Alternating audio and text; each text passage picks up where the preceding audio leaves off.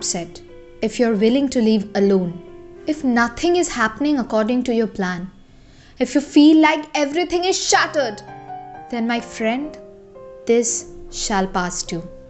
That's exactly the advice anyone and everyone give after you share these kinds of feeling.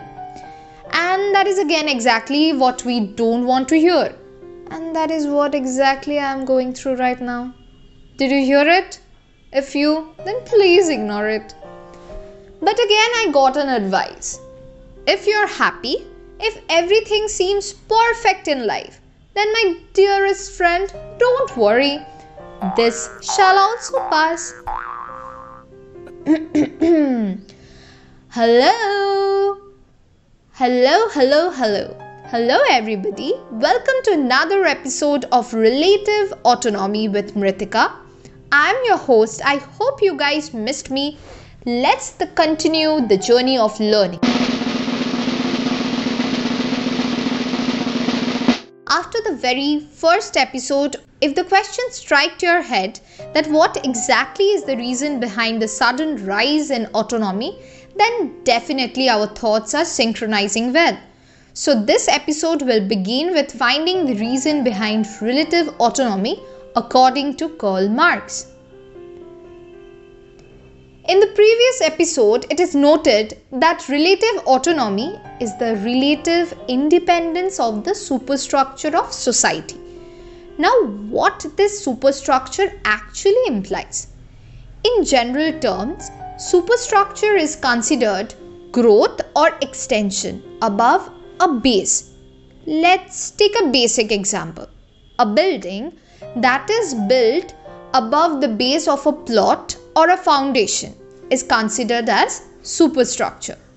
According to Marx's instrumentalist theory, ecostructure is considered as the basic structure. So, the class which controls ecostructure is also capable of controlling the superstructure. Now, state is considered as the institute of superstructure which eventually results in the fact that it is controlled. Next, the question is how state can be controlled? The answer is simply by controlling the ecostructure. Here comes the point that what makes this controlled version of the state to emerge as autonomous. So, when not only one but many dominant classes exist together, they clump over one ecostructure to control it. That's when the heavy need for relative autonomy arises. Thus, they revolt back to not be considered or used as an instrument anymore. The relative autonomy of a state suffice the peculiar characteristics of the capitalist mode of production do not require a state that directly represents the economic interests of the ruling classes. Rather, they require a state that represents their political interest. For the revolution of a nation, and the emancipation of a particular class of civil society to coincide. For one estate to be acknowledged as the estate of the whole society. All the defects of society must conversely be concentrated in another class. A particular estate must be the estate of the general stumbling block the incorporation of the general limitation. A particular social sphere must be recognized as the notorious crime of the whole of society. So, so that liberation from that sphere appears as general self liberation. Quoted by Karl Marx. I hope my voice still finds you awake. On that note, let's move on to an interesting one, one of the most important debate. Miliband and Poulantzas debate. The debate was basically based on the theory of the relative autonomy of the state, where Ralph Miliband gave argument in the favor of instrumentalist approach. On the other hand, Nikos Poulantzas represented the structuralist understanding.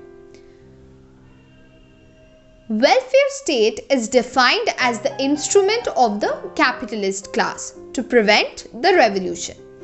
That's how it falls under class institution. Miliband's argument approaches there's no change. That is, the state remains as an instrument. According to him, neither bureaucracy nor judiciary in these countries are representative it remained elitist.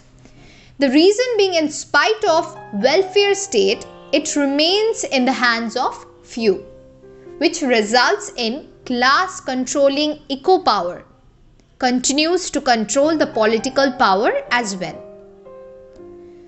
Miliband gave three reason behind the class character of the state, that is, why the state acts as an instrument. Reasoning 1 The state official comes from a background which is similar to the bourgeois, the capitalist, that is middle or upper class background. Concentrating on the second reason, which I have mentioned earlier, class controlling eco power continues to control the political power as well. And the third and the last one, desire to maintain status quo of economic system by governing class as their power depends on it. Miliband differentiates between the ruling class within the civil society and the governing class constituting the state. This gap is, however, almost closed due to the closed socio-economic links of the state personal with capitalist. Furthermore, through economic power and ideology, democratic control of state is constrained. Thus, autonomy is proved in this case as despite of ruling party, state can bring some degree of independence in their functions.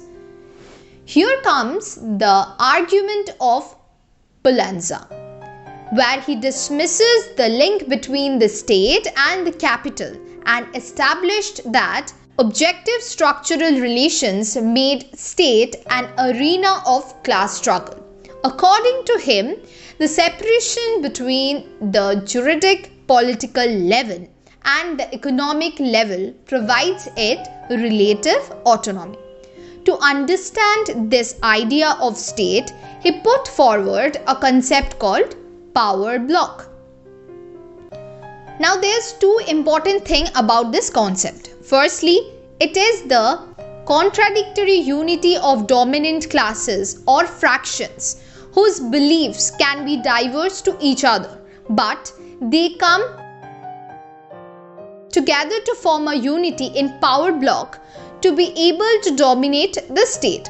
Secondly, the power bloc is dominated internally by a hegemonic class or fraction that political polarizes the economic interest of the other classes or fraction of the bloc in order to establish its own economic interests. Now, from a power bloc, the strongest political class stated that instead of the antagonistic interest, their interest to be regarded as the common interest of the entire power bloc.